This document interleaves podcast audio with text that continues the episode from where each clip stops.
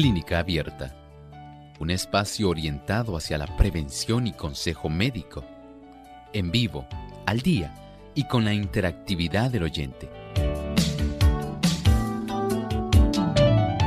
Clínica Abierta, poniendo al doctor a su alcance para un diálogo claro y honesto, porque nos importa su bienestar y salud.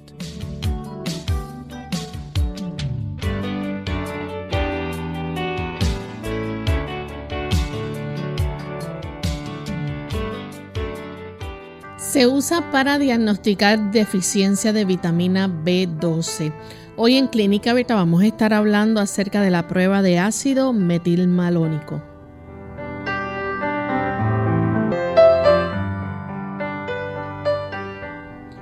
Un saludo muy especial a nuestros amigos de Clínica Abierta. Nos sentimos contentos nuevamente de tener esta oportunidad para llegar hasta ustedes en otro interesante tema de salud. Gracias por la sintonía que nos brindan y esperamos que puedan disfrutar de nuestro programa en el día de hoy.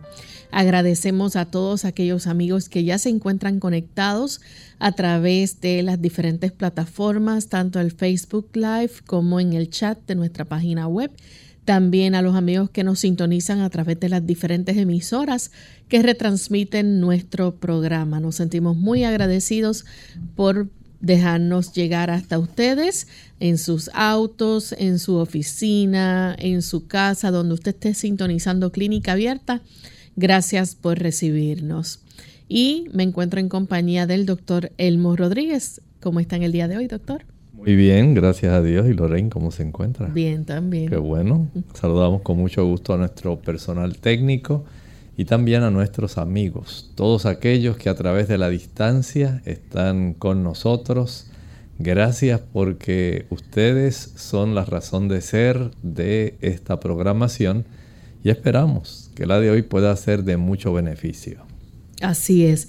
Y queremos enviar saludos a nuestros amigos en Texas. Allá nos escuchan a través de Radio Proclamat en Houston, Texas. También Radio Joven Adventista, también en Houston. Tenemos Radio Alabanza en Dallas, sat.com y RACVIP TV, Radio TV Online, Cristo viene con poder en Houston y Radio LA LAM Austin, esto es en Austin, Texas, así que para nuestros amigos en este estado enviamos saludos desde San Juan, Puerto Rico Gracias también por la sintonía que nos brindan. Vamos en este momento a compartirles el pensamiento saludable. Además de cuidar tu salud física, cuidamos tu salud mental. Este es el pensamiento saludable en clínica abierta.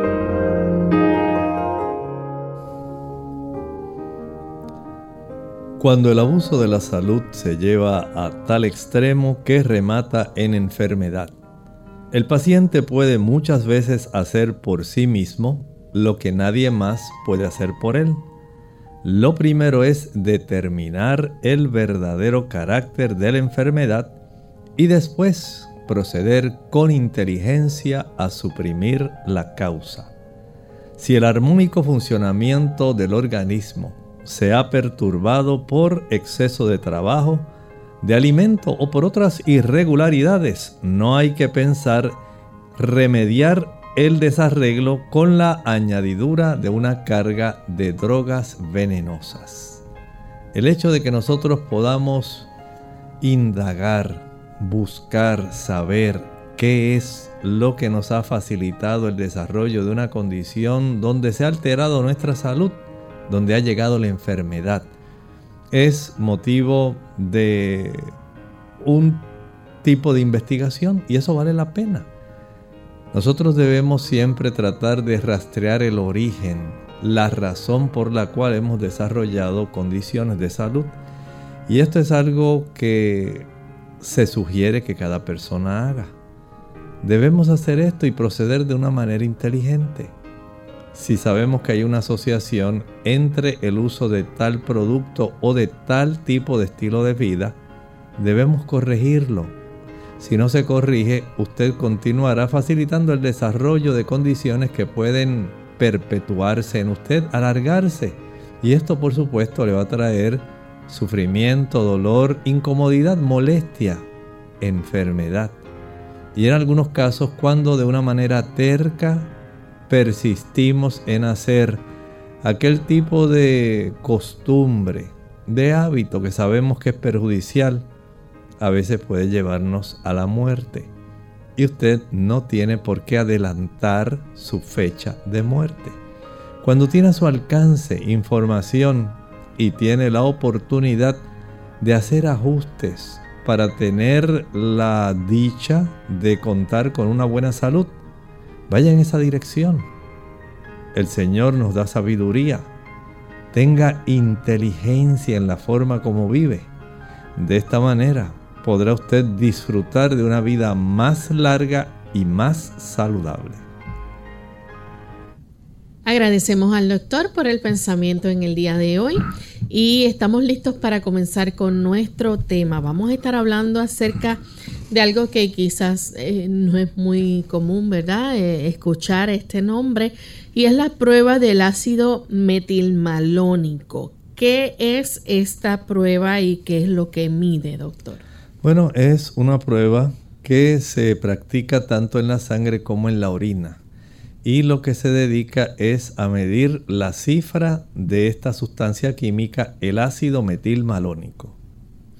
¿Y eh, qué papel juega esto, verdad? El, metabolismo sabemos que eh, es el proceso, ¿verdad?, donde el cuerpo convierte los alimentos en energía. Bueno, entendemos que este ácido metilmalónico es un producto del procesamiento de los aminoácidos.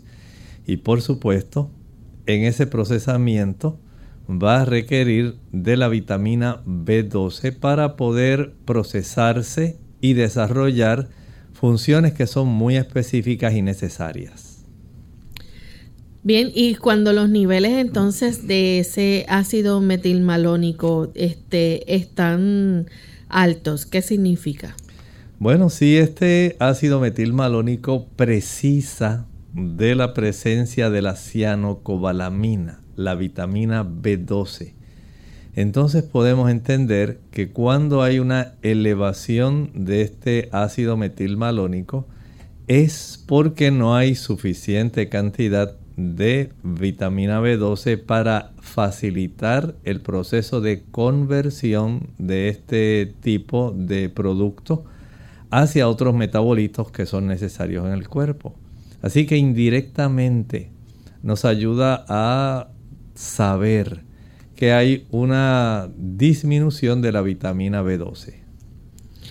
Y si hay deficiencia entonces de vitamina B12, ¿a qué problema puede llevar en nuestra salud? Sabemos que la vitamina B12 es muy importante cuando las personas no tienen suficiente cantidad de vitamina B12, se pueden desarrollar algunos tipos de trastornos, signos y síntomas que pueden fácilmente darnos una evidencia de lo que está ocurriendo. Por ejemplo, algunas personas pueden desarrollar un tipo de anemia como causa de esta deficiencia.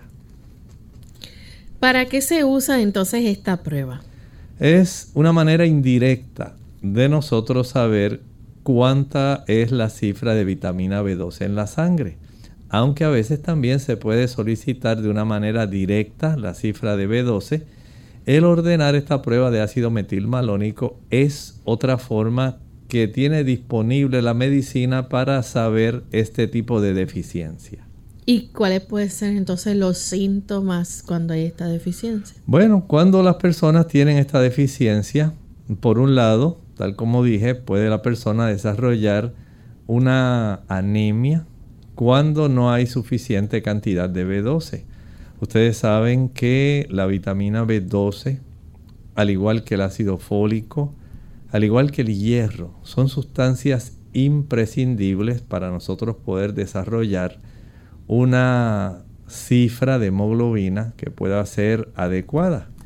Cuando no tenemos ese tipo de suplido de estos diferentes tipos de sustancias, entonces nuestro cuerpo lo va a reflejar en este tipo de deficiencia que generalmente se va a desarrollar mostrando esta anemia.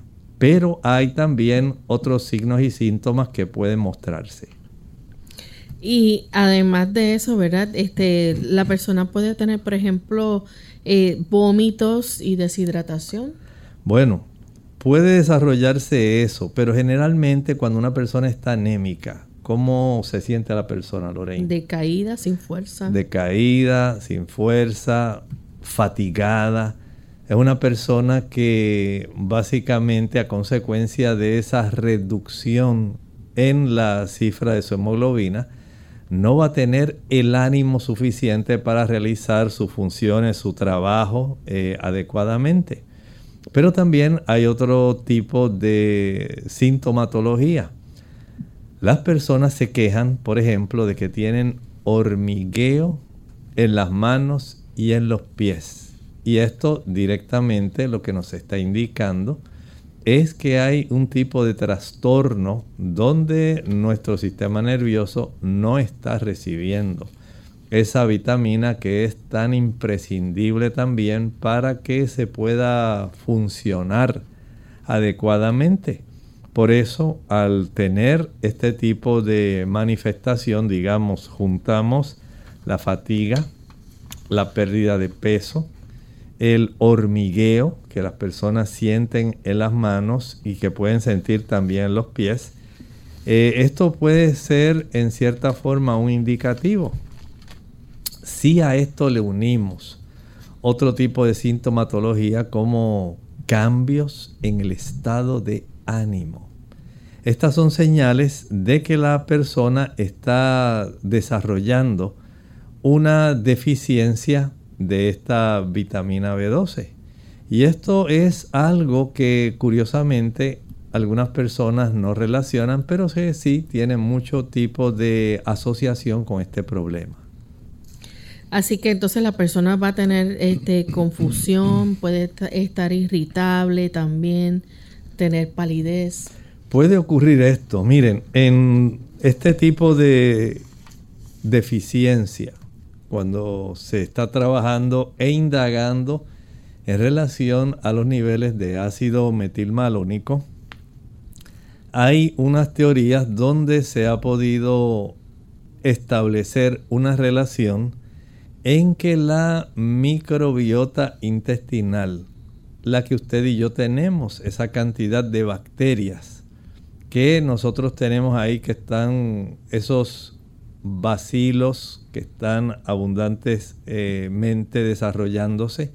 Ahí hay fermicutes, hay diferentes tipos de bacterias y sustancias, al igual que patógenos, porque hay sustancias y patógenos, porque muchas de las bacterias que tenemos en esa microbiota pueden facilitar, por ejemplo, el que se absorba o el que se forme cierta cantidad de vitamina B12. Y cuando hay un aumento anormal en cuanto a la cantidad de estas bacterias intestinales, esas bacterias pueden también competir por la cantidad de vitamina B12 que puede ser eh, absorbida en la sangre. Y si estas bacterias se desarrollan anormalmente, entonces la cifra de vitamina B12 que puede ser absorbida en dirección a la sangre en beneficio, por ejemplo, de nuestra hemoglobina, en beneficio de los nervios, no va a ser entonces absorbida adecuadamente, por lo cual se va a detectar una reducción a nivel sanguíneo y una reducción en la distribución a manera general en nuestro organismo. Esto al practicársele una prueba de ácido metilmalónico a la persona, se va a observar que el ácido metilmalónico está alto porque no se está procesando. No está entrando, por ejemplo, en ese ciclo de Krebs para que ocurra una conversión donde la vitamina B12 es esencial en un proceso donde este tipo de producto va a dar otros metabolitos y al no haber la sustancia necesaria, el cofactor esa coenzima que sería la vitamina B12, entonces no se va a desarrollar este proceso de cambio, de transformación, de utilización, de conversión en el metabolismo de este producto y va la cantidad del ácido metilmalónico a acumularse. Así que esta elevación nos da una evidencia de que no hay una buena cantidad de vitamina B12, pero puede que no sea solamente por la ingesta puede que sea también por la sobrepoblación de una gran cantidad de bacterias en el intestino que sencillamente están facilitando la utilización de la B12, por lo cual no se absorbe y facilita la elevación del ácido metilmalónico. Vamos a hacer nuestra primera pausa y cuando regresemos continuaremos entonces hablando más sobre este interesante tema.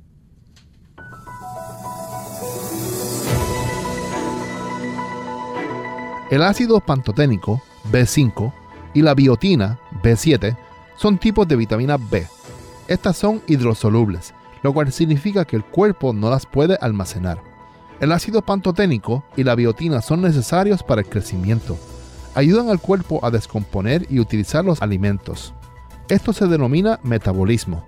Se necesitan los dos para producir ácidos grasos. El ácido pantoténico también juega un papel en la producción de hormonas y colesterol.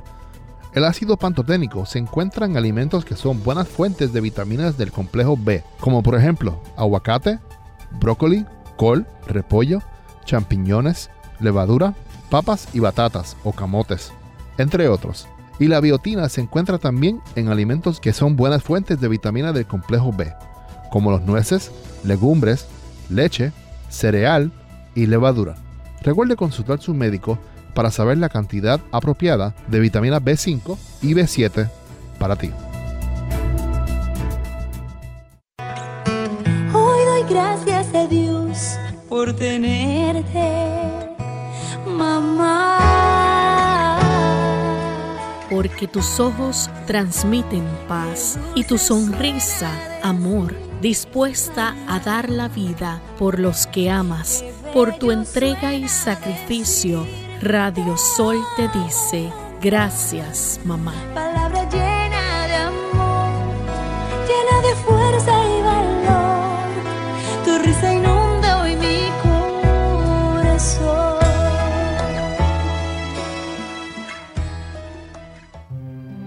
El Creador del hombre ha dispuesto la maquinaria viviente de nuestro cuerpo toda función ha sido hecha maravillosa y sabiamente, y Dios se ha comprometido a conservar esta maquinaria humana marchando en una forma saludable si el agente humano quiere obedecer las leyes de Dios y cooperar con Él.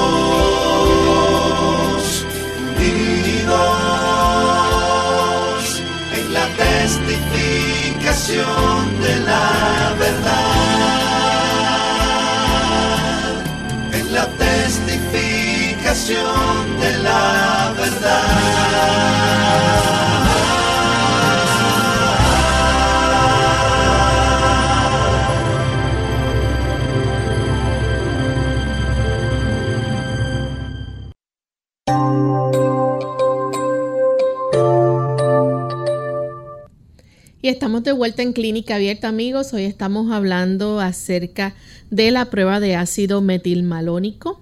Y antes de la pausa, el doctor nos estaba explicando, ¿verdad? Que esto es una prueba que, que mide si hay también pues, eh, deficiencia de vitamina B12 en nuestro organismo.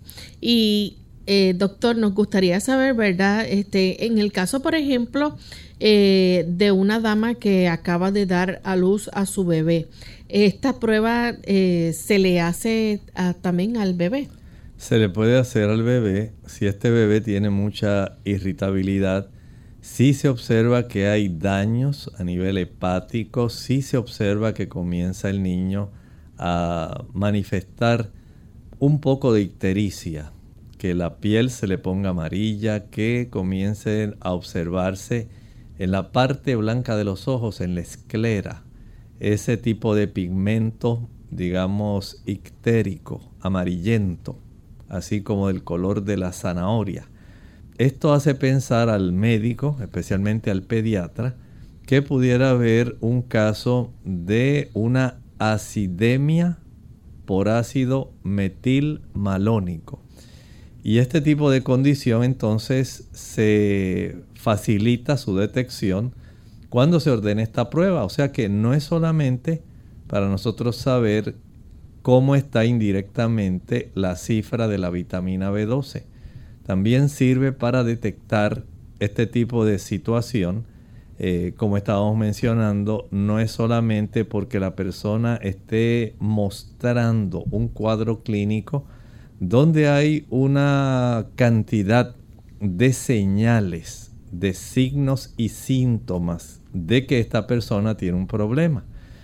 Por ejemplo, estábamos hablando de que en el adulto que no nació con este problema de, una acidemia por ácido metilmalónico, sino que más bien lo que tiene es una deficiencia de B12, esta persona va a tener trastornos al caminar, va a tener problemas de confusión, problemas en su memoria, desgano, va a ser una persona que no va a tener una buena cantidad de glóbulos rojos porque la vitamina B12 tiene que ver con esto.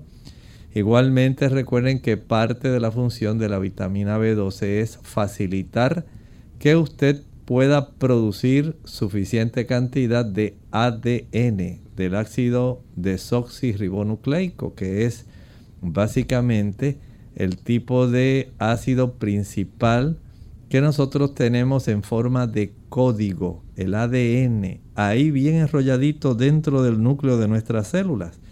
El que una persona desarrolle confusión cuando hay deficiencia de vitamina B12, que la persona se sienta agotada, personas también que están, digamos, con inestabilidad eh, de índole mental, con palidez también, o sea que ahí tenemos una serie de manifestaciones en el adulto que en el caso del niño que nace con acidemia por ácido metilmalónico es un poco diferente. Aquí el niño va a estar más irritable, va a estar en muchas ocasiones con trastornos del hígado y va a tener un nivel de ácido metilmalónico que va a estar bastante elevado y se sospecha más, como dijimos, por el tinte amarillento, ictérico que va a tener en su piel.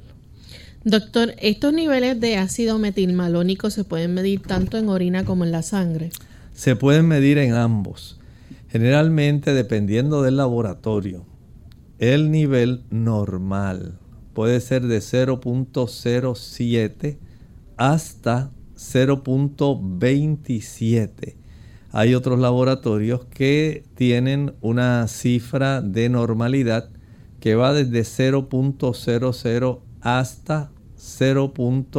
básicamente 4.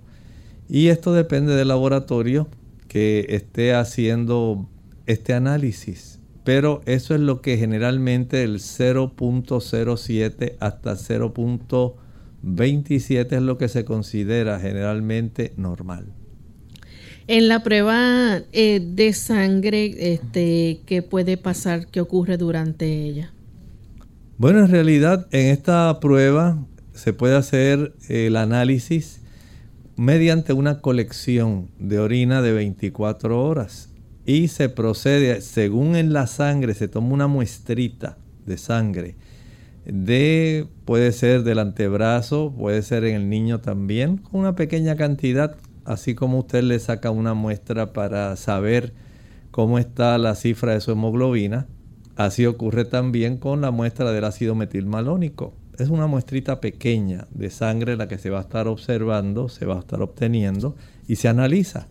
Pero también en este caso se puede obtener una muestra de orina de una colección de 24 horas, se ordena el análisis para detectar cómo está la presencia del ácido metilmalónico en esa muestra de orina y ahí se puede saber también indirectamente eh, cómo se encuentra también la vitamina B12. Entonces, eh, ¿hay algún tipo de preparación que tenga que hacer la persona para entonces la prueba? Bueno, en realidad solamente sería básicamente si es de sangre, solamente ir al laboratorio donde van a tomar la muestra. Si es la de orina de 24 horas, pues a la persona se le da un envase y se le pide que, por ejemplo, descarte una porción de la orina, digamos la primera orina de la mañana, pero de ahí en adelante vaya colectando toda la orina de 24 horas, no la va a descartar. Sencillamente la va a ir guardando, guardando. Y una vez ya esto se tiene eh, colectado, toda la cantidad de lo que orinó en 24 horas, se lleva al laboratorio y ahí en el laboratorio se procede a obtener la muestra necesaria para saber entonces cómo está la cifra del ácido metilmalónico en la orina. ¿Hay algún riesgo, doctor, con este tipo de pruebas? En realidad no hay ningún tipo de riesgo, eh, tanto en la orina como una pequeña muestra que se puede obtener en la sangre. Básicamente nos da la información necesaria, número uno, para saber que esos niveles, si se encuentran más elevados de lo normal, por encima de 0.27, ya sabemos que a la persona se le debe suplir una cantidad de vitamina B12 de cianocobalamina, porque el tener esta vitamina va a facilitar que pueda haber entonces un proceso de utilización del ácido malónico en otros metabolitos que son necesarios y esto por supuesto como requiere la intervención de la vitamina B12 va a facilitar que el proceso se lleve a cabo como normalmente debiera ocurrir.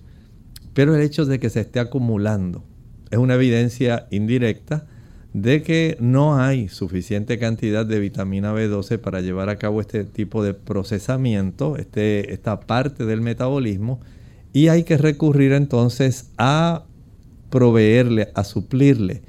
Así que el niño que tiene esta situación, que nace con esta acidemia por ácido metilmalónico, al proveérsele esto comienza a corregir. El adulto que tiene una deficiencia de ácido metil de vitamina B12 porque está desarrollando confusión, el hormigueo, la sensación de adormecimiento en las manos, en las piernas, porque está desarrollando irritabilidad, porque tiene disminución de su hemoglobina.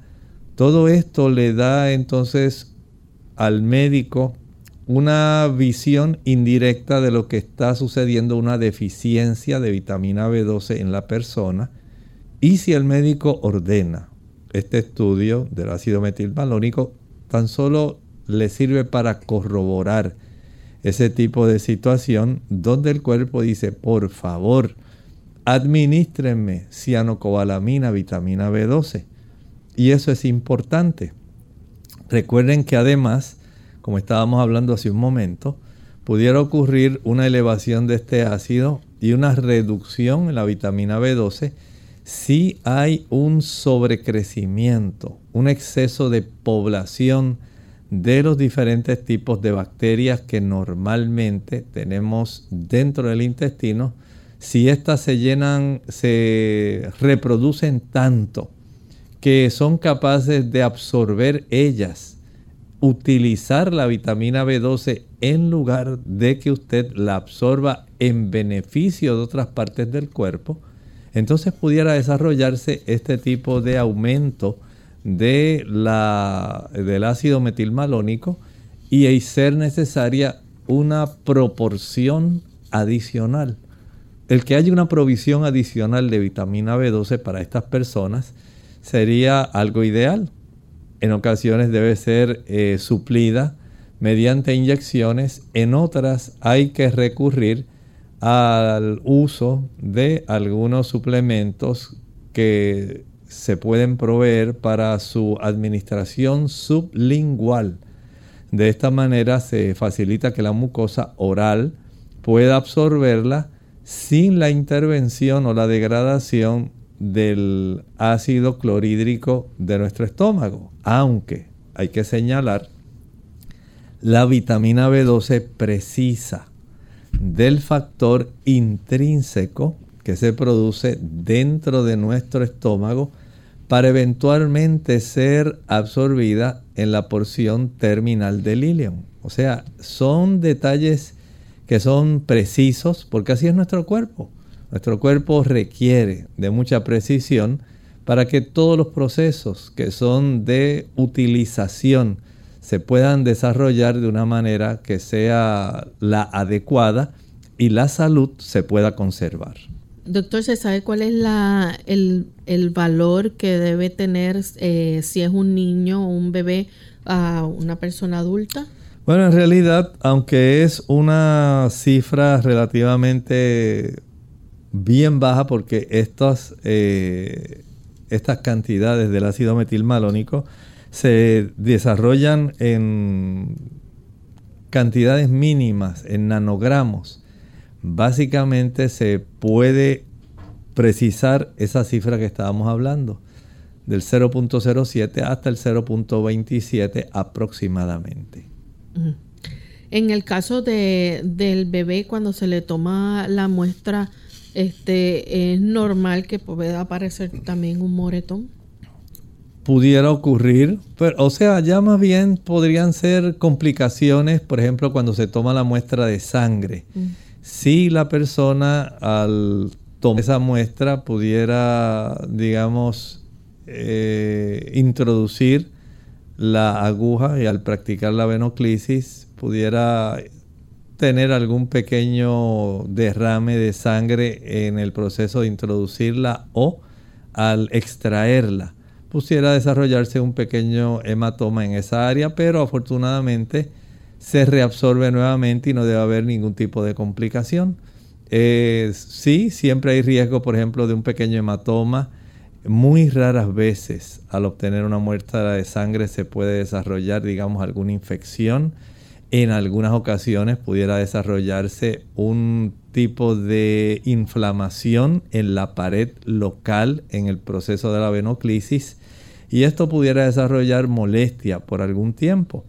Pero afortunadamente, al igual como la mayor parte de nuestros amigos que nos escuchan se habrán dado cuenta, es muy raro que haya alguna complicación en el momento de extraerle una muestra de sangre para el análisis ulterior de diferentes estudios como una química sanguínea, un hemograma o en este caso la muestra para saber cómo está el nivel de ácido metilmalónico.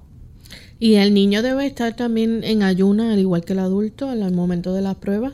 Bueno, en los niñitos básicamente es un poco más incómodo, es más difícil. Eh, se podría tratar de lograr que este tipo de resultado, ¿verdad? Pudiera realizarse en sangre. se puede hacer de cualquiera de las dos formas, pero en el niño recuerden que si es un recién nacido, no se va a requerir tanto protocolo como hace en el adulto para tener una mayor precisión, sino que en el niño si se sospecha la acidemia por ácido metilmalónico, sencillamente se ordena y se obtiene. Y también es igual que el adulto en el caso de eh, la prueba de orina, que tiene que colectar la orina por 24 horas. Y sí, la mamá siempre se le provee en los niñitos este tipo de equipo especial para que pueda coleccionarse y tratar de minimizar esa pérdida. Ya ustedes saben que los niños pues no van a tener esa cooperación de poder decir, ah, pues ya este, voy a orinar, ahora sí, usted va a tener que utilizar algunos colectores especiales que vienen tanto para los varones como para las damas eh, cuando son bebés y puedan entonces tener esta oportunidad de que se analice la orina que se va colectando y por supuesto la madre o el personal de enfermería que ayude a vaciar según la muestra vaya siendo colectada para tener ese beneficio de saber la cifra. Vamos a nuestra segunda y última pausa. Cuando regresemos continuaremos entonces con más de sus preguntas. Almuerzo con Dios. Un pequeño niño quería conocer a Dios. Sabía que era un largo viaje hasta donde Dios vive. Así que empacó su maleta con emparedados, dulces y jugos y empezó su jornada. Cuando había caminado como tres cuadras, se encontró con una mujer anciana. Ella estaba sentada en el parque contemplando algunas palomas. El niño se sentó junto a ella y abrió su maleta. Cuando estaba a punto de comenzar a comer, notó que la anciana parecía hambrienta, así que le ofreció un emparedado. Ella agradecida lo aceptó y sonrió al niño. Su sonrisa era muy bella, tanto que el niño quería verla de nuevo, así que le ofreció uno de sus jugos. De nuevo ella le sonrió. El niño estaba encantado. Así se quedaron toda la tarde comiendo y sonriendo, pero ninguno de los dos dijo una sola palabra. Mientras oscurecía, el niño se percató de lo cansado que estaba. Se levantó para irse, pero antes de seguir sobre sus pasos, dio vuelta atrás, corrió hacia la anciana y le dio un abrazo. Ella Después de abrazarlo, le dio la más grande sonrisa de su vida. Cuando el niño llegó a su casa, abrió la puerta, su madre estaba sorprendida por la cara de felicidad. Entonces le preguntó, Hijo, ¿qué hiciste hoy que te hizo tan feliz? El niño contestó, Hoy almorcé con Dios. Y antes de que su madre contestara algo, añadió, ¿y sabes qué? Tiene la sonrisa más hermosa que he visto. Mientras tanto, la anciana también radiante de felicidad regresó a su casa. Su hijo se quedó sorprendido por la expresión de paz en su cara y le preguntó, Mami, ¿qué hiciste hoy que te ha puesto tan feliz? La anciana contestó, comí emparedados con Dios en el parque. Y antes de que su hijo respondiera, añadió, ¿y sabes qué? Es más joven de lo que pensaba. A menudo no le damos importancia al poder de un abrazo, una palmada en la espalda, una sonrisa, una palabra de aliento, un oído que te escucha, un cumplido honesto o el acto más pequeño de preocupación. Todos esos detalles tienen el potencial de cambiar la vida o de darle un gran giro. Las personas llegan a nuestras vidas por una razón, ya sea por una temporada o para toda la vida recíbelos a todos por igual. Y si lo deseas, comparte este mensaje con personas que han tocado tu vida en una u otra forma, en una situación u otra, en una parte de tu existencia o en tu vida entera. Sean familiares, amigos de la infancia, amigos de siempre, compañeros de trabajo o personas con las cuales tienes contacto. Aunque tal vez no los frecuentes o no conozcas, déjale saber qué tan importantes son para ti, así como tú lo eres para nosotros. Ah, y almuerza con Dios de vez en cuando.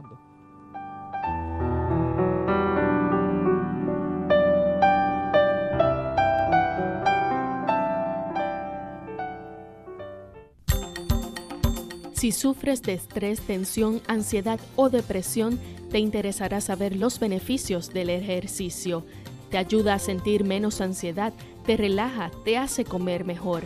Estudios recientes revelan que cuando los grupos musculares grandes se contraen y relajan repetidamente, el cerebro recibe una señal para liberar neurotransmisores específicos, lo que te hace sentir más relajado y alerta.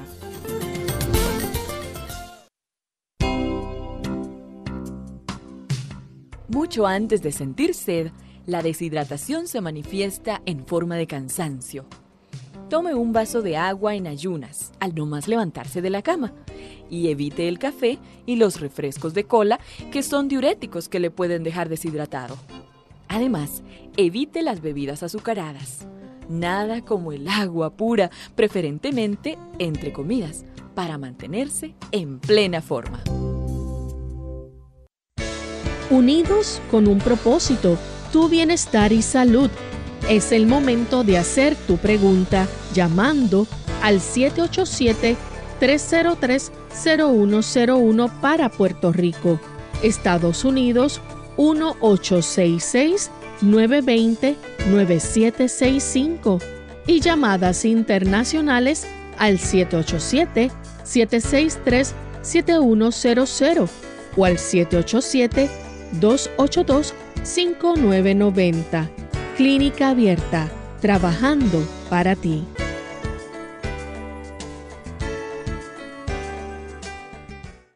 Clínica Abierta. Ya estamos de vuelta en Clínica Abierta, amigos. Y doctor, hablando sobre la prueba de ácido metilmalónico, si por ejemplo eh, esta prueba, ¿verdad? Eh, se realiza eso de los niveles bajos eh, de lo normal, no es algo muy común que pueda ocurrir. No, en realidad no, porque básicamente en los laboratorios como estos son cantidades tan bajas, no hay una, un proceso que vaya a manifestarse si hay una cifra muy baja. Más bien, la preocupación siempre ha sido cuando la cifra está elevada, tanto en un niño recién nacido que pudiera estar desarrollando eh, esa acidemia por ácido metilmalónico, o en un adulto, sencillamente porque indirectamente nos va a estar revelando que este adulto va a necesitar una mayor cantidad de vitamina B12 porque su cuerpo así lo requiere. Si al bebé se le diagnostica este trastorno y ¿verdad? no se atiende a tiempo, puede tener repercusiones grandes en la sí, esto puede afectar al niño. Eh, recuerden que aún el niño va a desarrollar o tiene sus necesidades en su proceso de crecimiento, de formación y si no se compensa esta acidemia, pues esto tiene repercusiones que pueden ser serias. Así que de esta forma, el médico al saber la cifra adecuada de esta prueba puede ayudar al niño cuanto antes. Bien, tenemos a través del el chat a Roxana. Ella dice, doctor, yo tengo un adormecimiento en mi pierna izquierda y también siento en mis manos cuando me aprieto sin darme cuenta. Eh, aunque sea por un ratito, empieza a picarme siempre. ¿Qué puede ser y cómo eh, de forma natural puedo mejorar esto?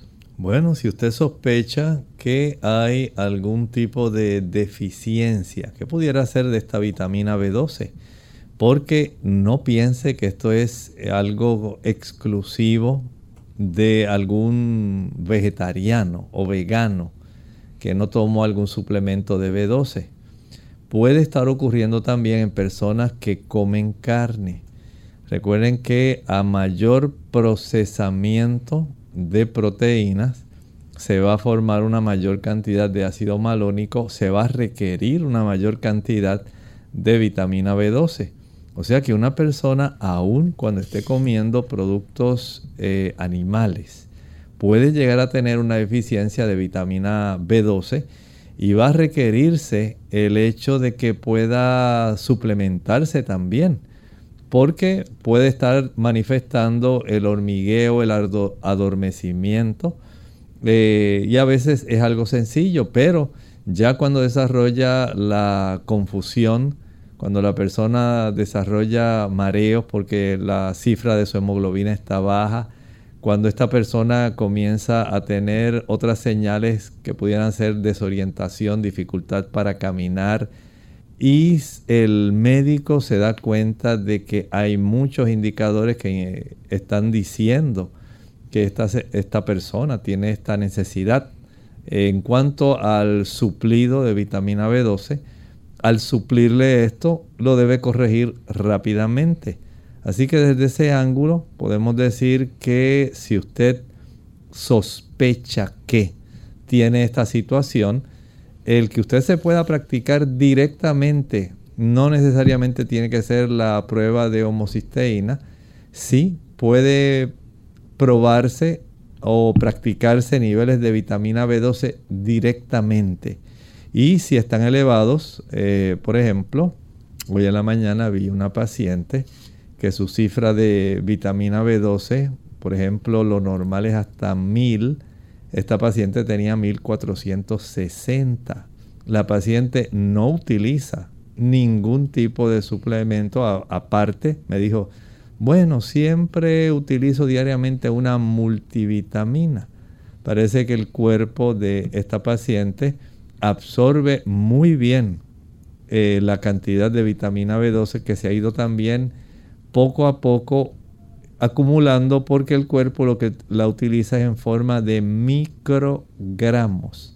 No requiere grandes cantidades de vitamina B12, aunque es una vitamina soluble en agua el hecho de que ella tenga un intestino que facilite una buena absorción es un dato muy adecuado y si tiene una buena cantidad de bacterias intestinales, si su microbioma no está haciendo competencia por la absorción de la vitamina B12 que se desarrolla en el ilion terminal, pues ella aparentemente tiene una buena cantidad que es llevada hasta la sangre, distribuida en su cuerpo y cuando se le realiza la prueba, entonces se observa esta elevación.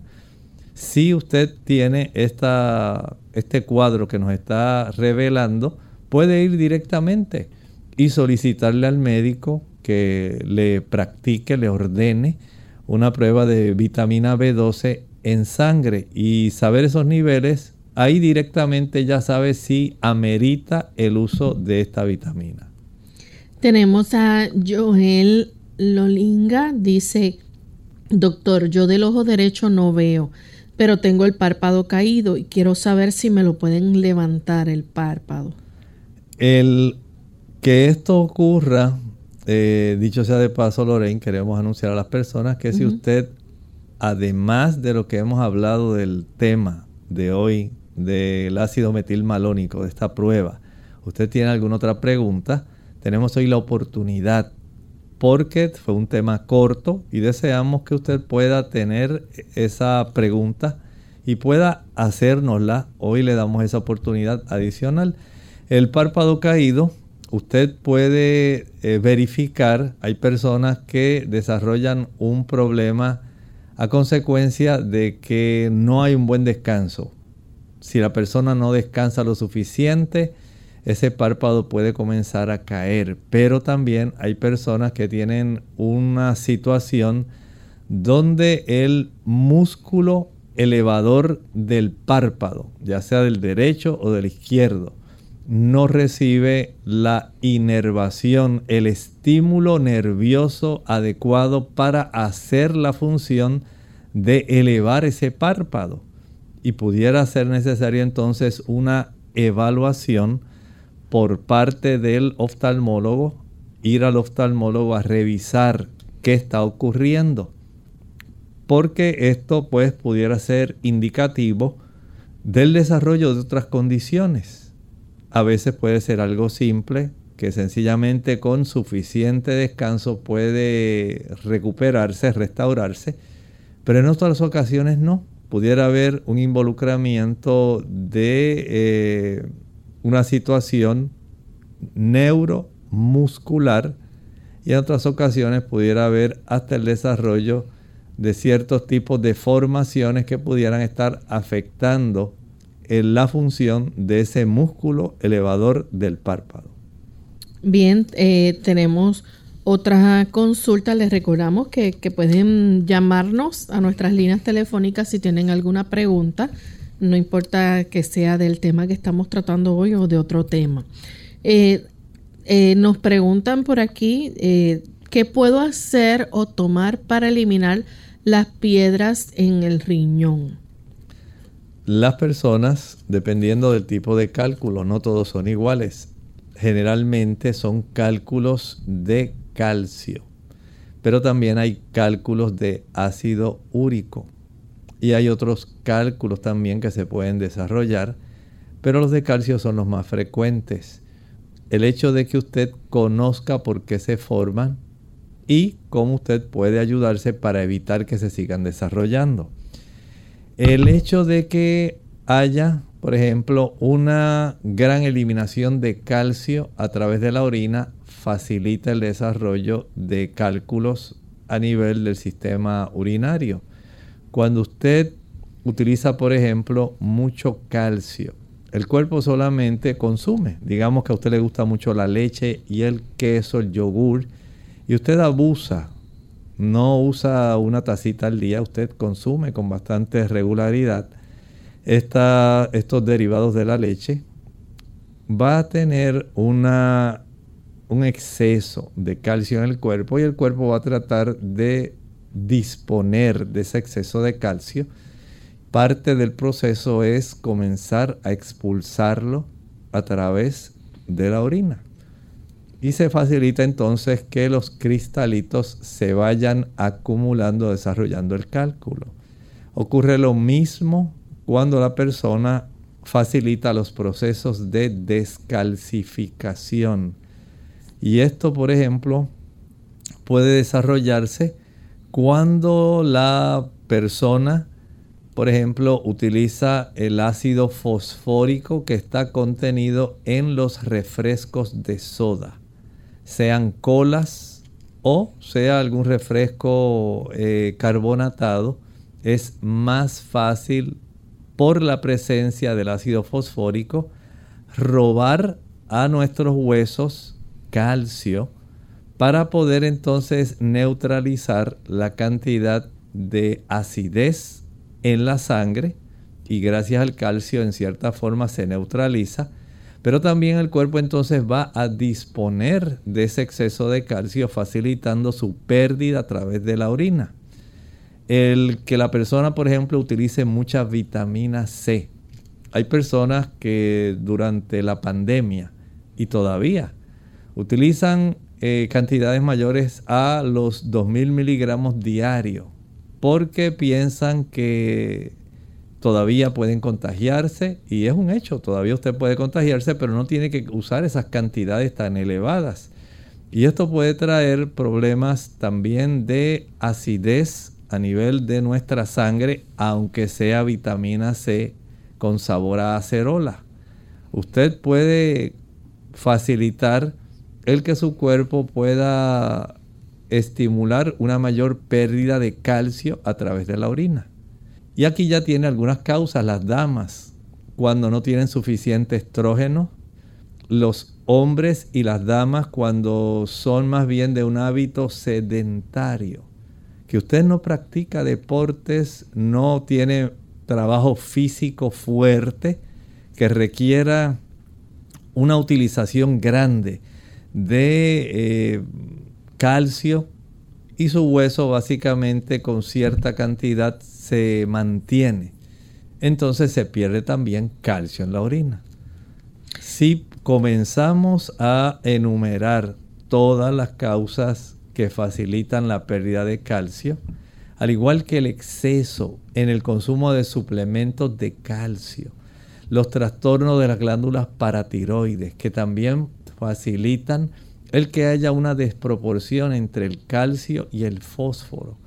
Va a permitir que haya una pérdida mayor de este calcio y la producción de su problema de cálculos. Así que Usted primero debe asegurarse de saber por qué razón usted está formando estos cálculos.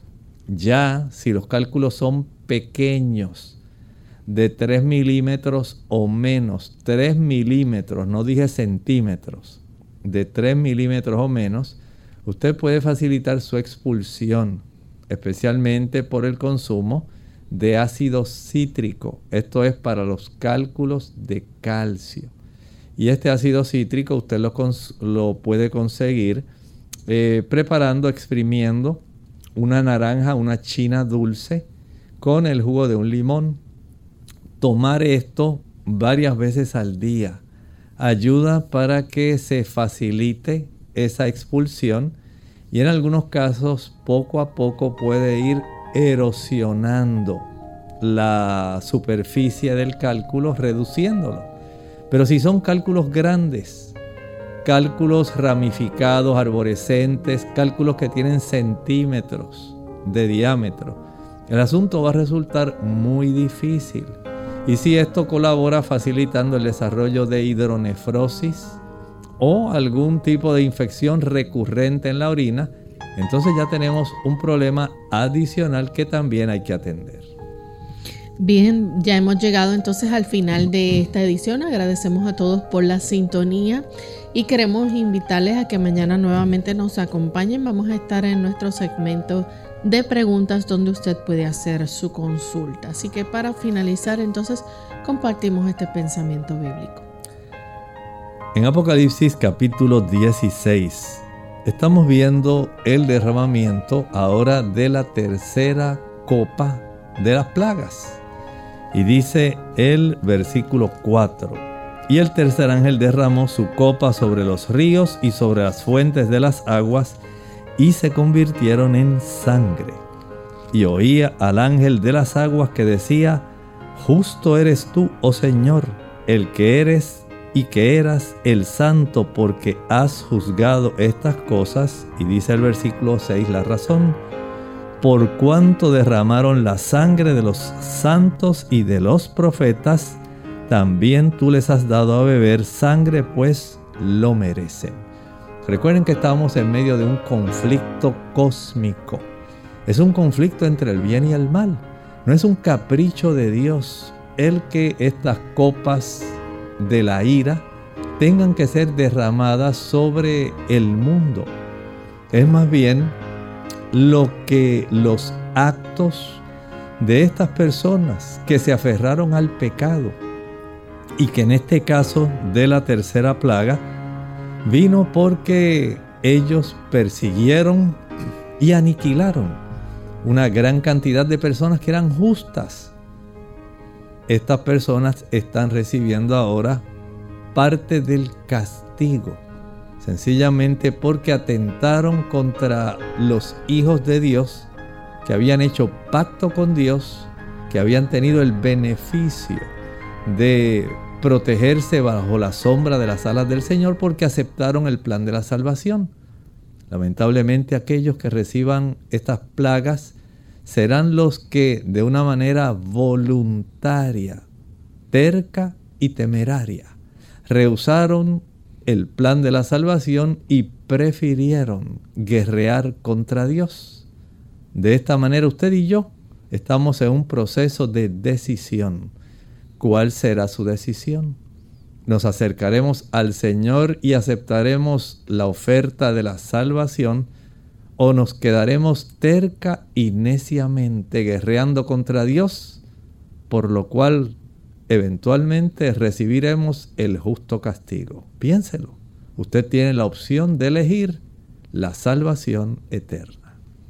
Bien amigos, nosotros nos despedimos y será entonces hasta el siguiente programa de Clínica Abierta. Con cariño compartieron el doctor Elmo Rodríguez Sosa y Lorraine Vázquez. Hasta la próxima.